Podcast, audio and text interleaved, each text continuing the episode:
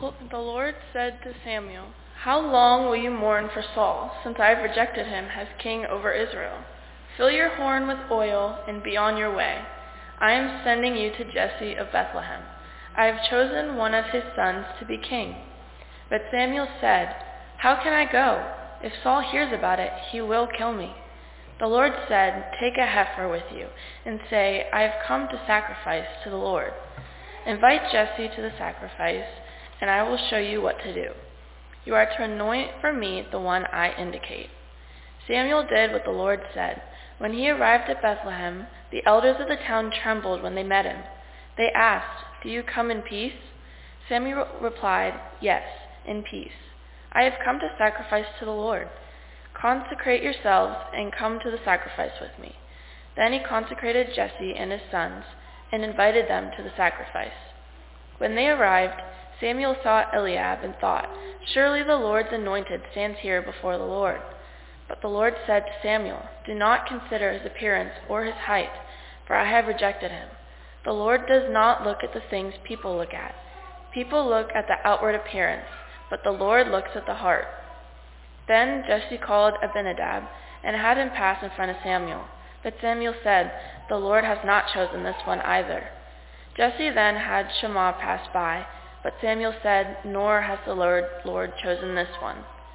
Jesse had seven of his sons pass before Samuel, but Samuel said to him, The Lord has not chosen these. So he asked Jesse, Are these all your sons you have? There is still the youngest, Jesse answered. He is tending the sheep. Samuel said, Send for him. We will not sit down until he arrives. So he sent for him and had him brought in. He was glowing with health and had a fine appearance and handsome features. Then the Lord said, Rise and anoint him. This is the one. So Samuel took the horn of oil and anointed him in the presence of his brothers. And from that day on, the Spirit of the Lord came powerfully upon David. Samuel then went to Ramah. Here ends the reading. Amen. Thank you, Julia. See, the title of the message there is When to Move On. When to move on and how to move on are questions asked by grievers every day. Every day, year after year, because the grief continues and may persist. I even heard one parishioner tell me one time that when their mother passed away years and years ago, that the death of his mother that he grieved three years. Three whole years he grieved the death of his mother before he felt that he could move on and before he could be at peace with what his daily routine was. And, and, and you know, he had a wife and he had kids and he was a school teacher. But yet he had grieved for three years. And each and every one of you would have your own stories unique to yourself and, and your own grief and your own loss. So we pick up in the scripture reading here today. You know this story. You've heard it many times. If you've been in church very long at all, God sends Samuel to the house of Jesse. And while at the house of Jesse, God will direct Samuel to anoint the next king. Jesse, you see, is the son of Obed, who was the son of Ruth and Boaz. And again, what do we learn here? How Jesus is connected through the line of King David. But again, we continue to learn how God has this whole plan, the whole plan from then to now and, be, and beyond now, a whole plan for all things that will be revealed in God's time and only in God's time. A plan to fulfill the eternal plan of salvation for people and people that God loves. And it will take place according to God and according to his timing. So here God is. He's talking to Samuel. And he's making it clear to Samuel that the next king, the next king will be of God's choosing and only of God's choosing. No one else, not even Samuel. But Samuel is going to be the one that anoints the next king. And we read that in verse 1, and that is where our focus will be today because you know the rest of the story well. We find Samuel he is dragging his feet. He is slow to get going. He thinks that Saul is going to come, maybe kill him and stop him from anointing the next king. He has this hesitation to follow what God has told him to do. He's hesitating this change in the kingdom of God's people. He's hesitating this change of leadership. Samuel is concerned that bad things will happen and the change will not go well. But the Lord said to Samuel, how long? Samuel, how long will you mourn for Saul? There's other translations, and this is why he jumped out at me He said, how long will you grieve for Saul? How long you going to grieve for Saul, Samuel? I am the one, I, God, I am the one that rejected Saul as no longer king over Israel. You want to read more about the rejection, God rejecting Saul, and God's continued conversation with Samuel? Go back and read chapter 15. Read there in chapter 15 more about it. But it is here that God's saying, come on, Samuel, it's time to go. And Samuel gets all the directions. He gets the horn. He gets the anointing oil. He knows where to go. And you know the story. And ends up the shepherd boy. Call David in from the fields, from the pasture. Get him in here. God wants to see him and bring him before Samuel because he is the next chosen king. And you know those things. But getting back to Samuel. Samuel is feeling the weight of grief and sorrow. No matter how much Samuel still liked Saul, or maybe he disliked Saul, and you read more about that in chapter 15. But in God's eyes, it was over. It was over for Saul. He was done. He had his opportunity. And you read there in chapter 15, he was no longer obeying what God had told him. He wasn't killing the people he used to kill. He wasn't taking care of the nations that he was supposed to eliminate. He was letting them live. He was, he was looting, and he was taking the goods instead of destroying what God had told him to destroy. And there in chapter 15, verse 10, I just want to share this with you. Now the word of the Lord came to Samuel saying, this is God speaking.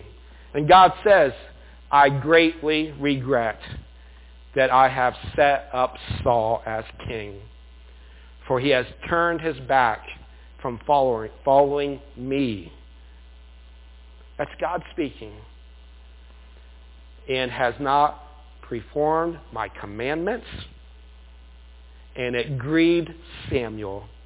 And he cried out to the Lord all night long. Not Saul. Saul, the one's not following directions. Saul, the king, that's not doing what God said. But Samuel. Samuel, like a parent, like a dad, like a mother would grieve through the night for the things that their children do that are things they shouldn't be doing. And they're not following directions. So parents, I know your grief and I know your heartache and struggle because I am a parent as well. And Samuel, he cries through the night, crying out to the Lord. Samuel knew that he had to break the news to King Saul. King Saul, you are no longer, you are no longer God's man. You're no longer the main man, King Saul. You're no longer going to be king over God's people. And Samuel, he's filled with grief and heartache and sorrow. And as he cries the night away, the time comes that he has to get going he has to deliver the message to Saul. And it goes into chapter 16. And God has had enough. He's like, come on, Samuel. You've been grieving. I know this is painful. This is hard. But God more or less is saying, okay, now, I'm with you. I'm going to help you. I'm going to give you all the directions. I'm going to give you everything you need. It will be a hard message to deliver, but you can do it, Samuel. It is time to get on with the new king. It is time to get on to to the next chapter of ministry and what I want done for my people or what I want the church to do next. God's saying, let's get at it. God knows we all need time to grieve. We all need that time to say goodbye. And that's why as parents we tell our kids, get over there and give grandma and grandma, grandpa and grandma a hug and kiss goodbye. That's why we tell our kids when they start driving and they touch our hearts, we leave one family get together and we see they go and they stop and they visit the other grandparents on their way home and it just warms your heart for a moment. Um, maybe, maybe they are our kids and we do love them and appreciate that they're taking some ownership of their family and they stop to see their other grandparents. God knows we need time to grieve. But there will be a time when God will say, come on now, let's get back to business. There's ministry to do. There's people before us that need to hear about Jesus. There's a congregation that needs to be led and needs to be led with spiritual growth. Otterbein of Navarre, let us join together in that type of commitment. I ask and I invite you to join me in that type of commitment of seeking the Lord, to growing spiritually like we've never done before, in new ways and whatever that will look like. I invite you to join me in praying for the Spirit to lead us in a revival. Right here, right now. Why not? It's happening other places and happens around the world. It's happened in other, other, other centuries. Why not now? Why not for Otterbein of Navarre to experience a revival in each and every one of us and in this body of believers and in this community like never before?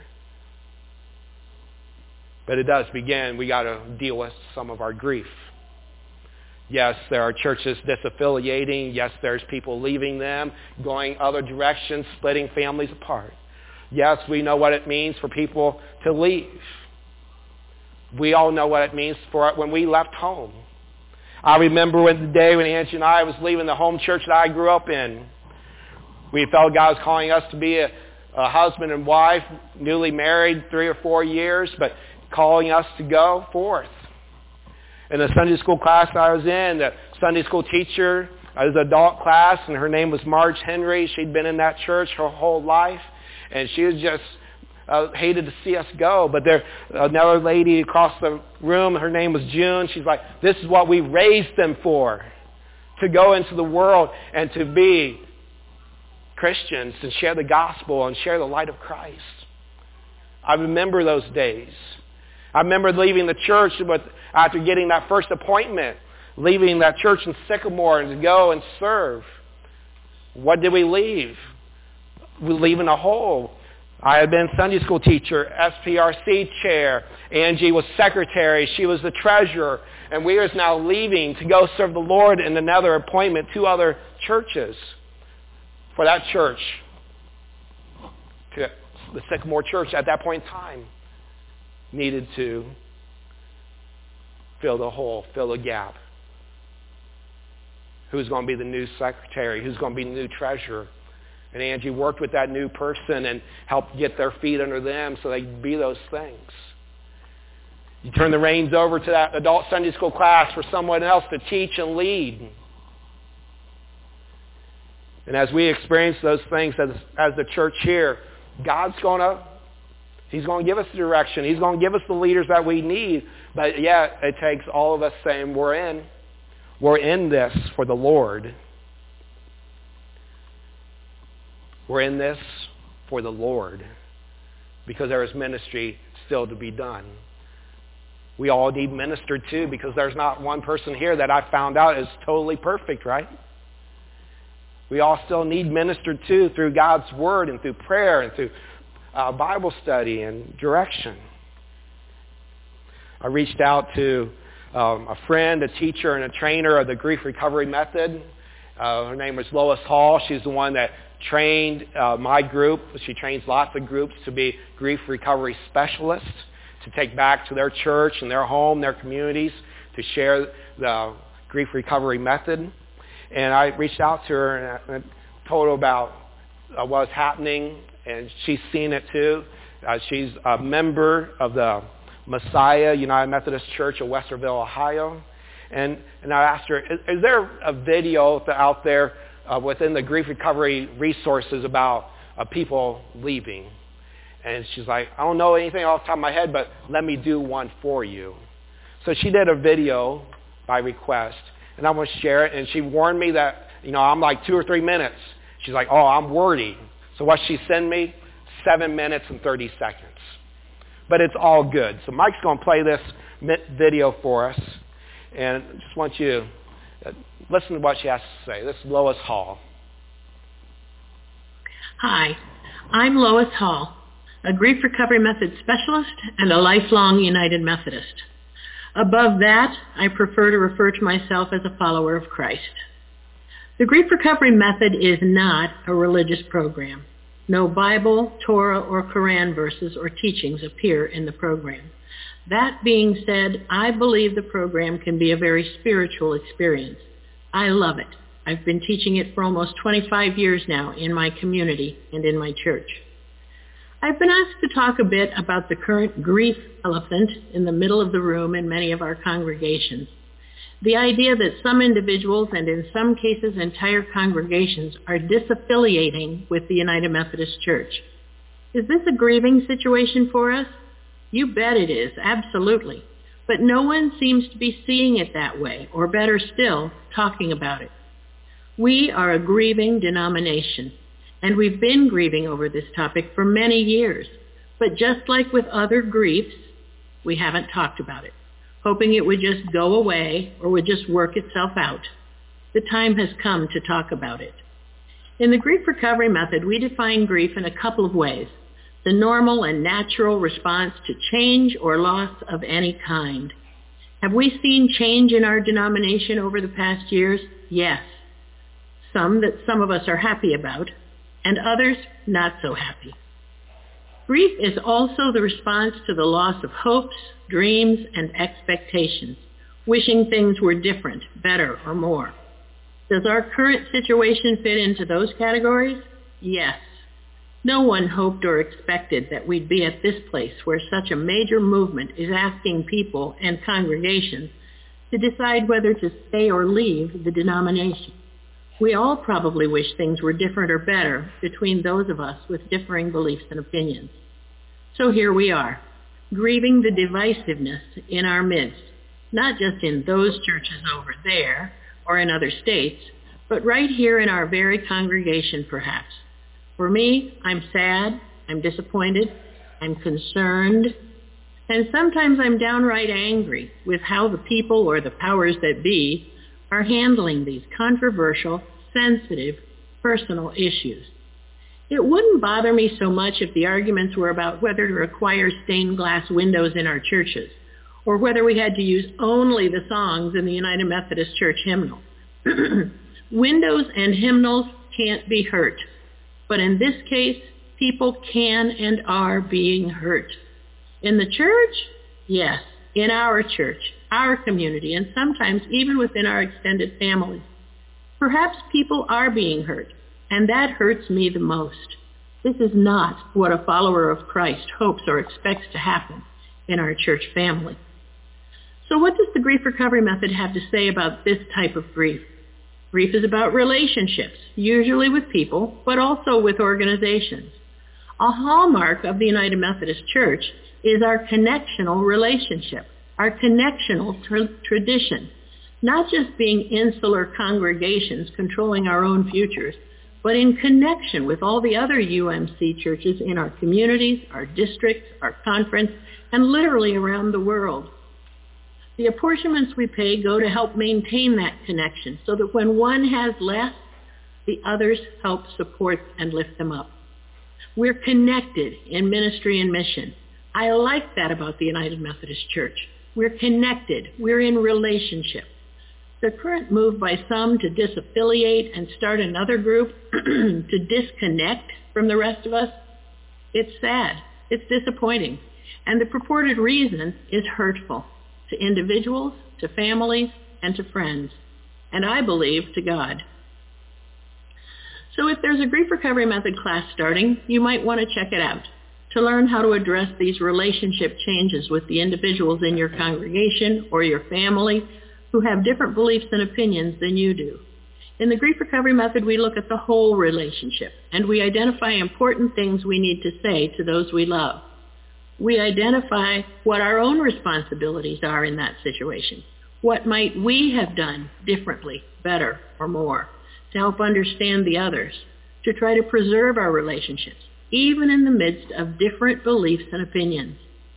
We help identify what might need to be said about our relationship and we help deliver those thought-out communications in a safe, non-judgmental setting.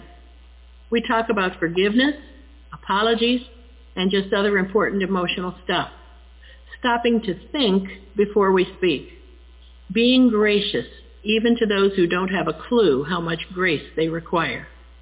I believe there is a role for us, for our congregations and our denomination, in this conversation, both before or after the disconnection happens. To be at peace with whatever direction people or congregations decide to go. And while the Grief Recovery Method is not a religious program, I am a follower of Christ.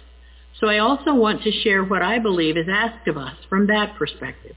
This won't be news to you, but here are just a few places I believe the answer lies for us. Love the Lord your God with all your heart, your soul, your mind, and your strength and love your neighbor as yourself. Love. Jesus said he was the way, the truth, and the life. These things remain, faith, hope, and love. And the greatest of these is love. Love, seek justice, love mercy, and walk humbly with your God. Love mercy. And the most direct and simply stated of all, love one another. Love one another. Therein lies the real answer to how we should all proceed in these difficult times. Love one another. Don't let the current atmosphere of divisiveness divide you. Love one another. See if you can learn to use the grief recovery method skills to help you learn how to do this, even when you're sad, disappointed, or even angry. Don't let the move to disaffiliate divide you from those you love in your family, your community, your congregation. We're still more alike than we are different. And I hope you'll find the grace to help us all come out on the other side of this situation and this time in our history. For me, using my grief recovery method skills helps me every single day to continue to have hope. I hope this helps you find hope also. Just love one another. Thanks. Appreciate Lois doing that for me and sharing it with you today. So as the Otterbein United Methodist Church in Navarre, couple things I want to share with you, a couple things I ask that you pray for and that we can work together and come together with. First, since Wednesday when I mentioned that I was willing to begin a grief recovery class uh, after Easter. I have two definite individuals that want to join, be part of that class, and two more saying that they possibly would like to be a part of it. After Easter, we will uh, begin our meetings with our coach, uh, working through the seven dimensions of congregational vitality. All are invited, the whole congregation. You are invited, and there's expectation that many of you will be a part of either the grief, getting this group getting coached up with our congregation, but also in May, I'm going to do a little transition with our Wednesday night prayer vesper. Uh, we're going to give it a new twist, turn it into a, little more a Bible study feel and focus, but continue with that prayer, be a part of it. And that will begin in May. And in May, I'm going to do a Bible study. It's titled the Mayberry Bible Study. So we're going to get to know Aunt Bee, Andy, and Opie, and the, the characters from, from Mayberry a little bit better. And in this first uh, four-week study, uh, we're going to look at service, we're going to look at peace, mercy, and commitment. And that will begin in May. So the Mayberry study in May, but in April, we're going to begin this grief recovery class because we got we got to deal with this grief before we can lead others. We got, then we're going to begin our coaching. And this coach is going to help us see where we're at as a church and ministry and help us get a vision to going forward. So stay tuned. More details will come. can pray, pray about these things that are before us. So let me pray. We'll have our closing hymn and then offer a prayer to bless our meal together. So let us pray. Father God, your word has so much to say to us.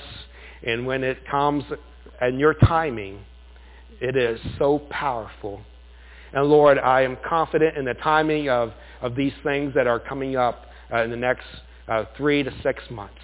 If we get this grief recovery method class to the individuals uh, needing this, we'll get going with our coach to give us direction and help us vision and help, help us to see the God's vision and God's mission for this church for us going forward.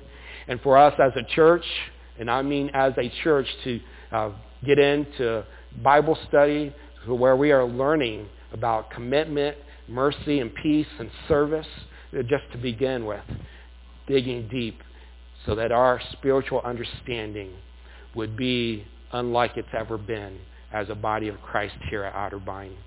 So Lord, I pray and ask for the Holy Spirit's leading, and I pray and I give thanks because the Spirit will lead us. In the name of Jesus, this I pray. Amen. Would you stand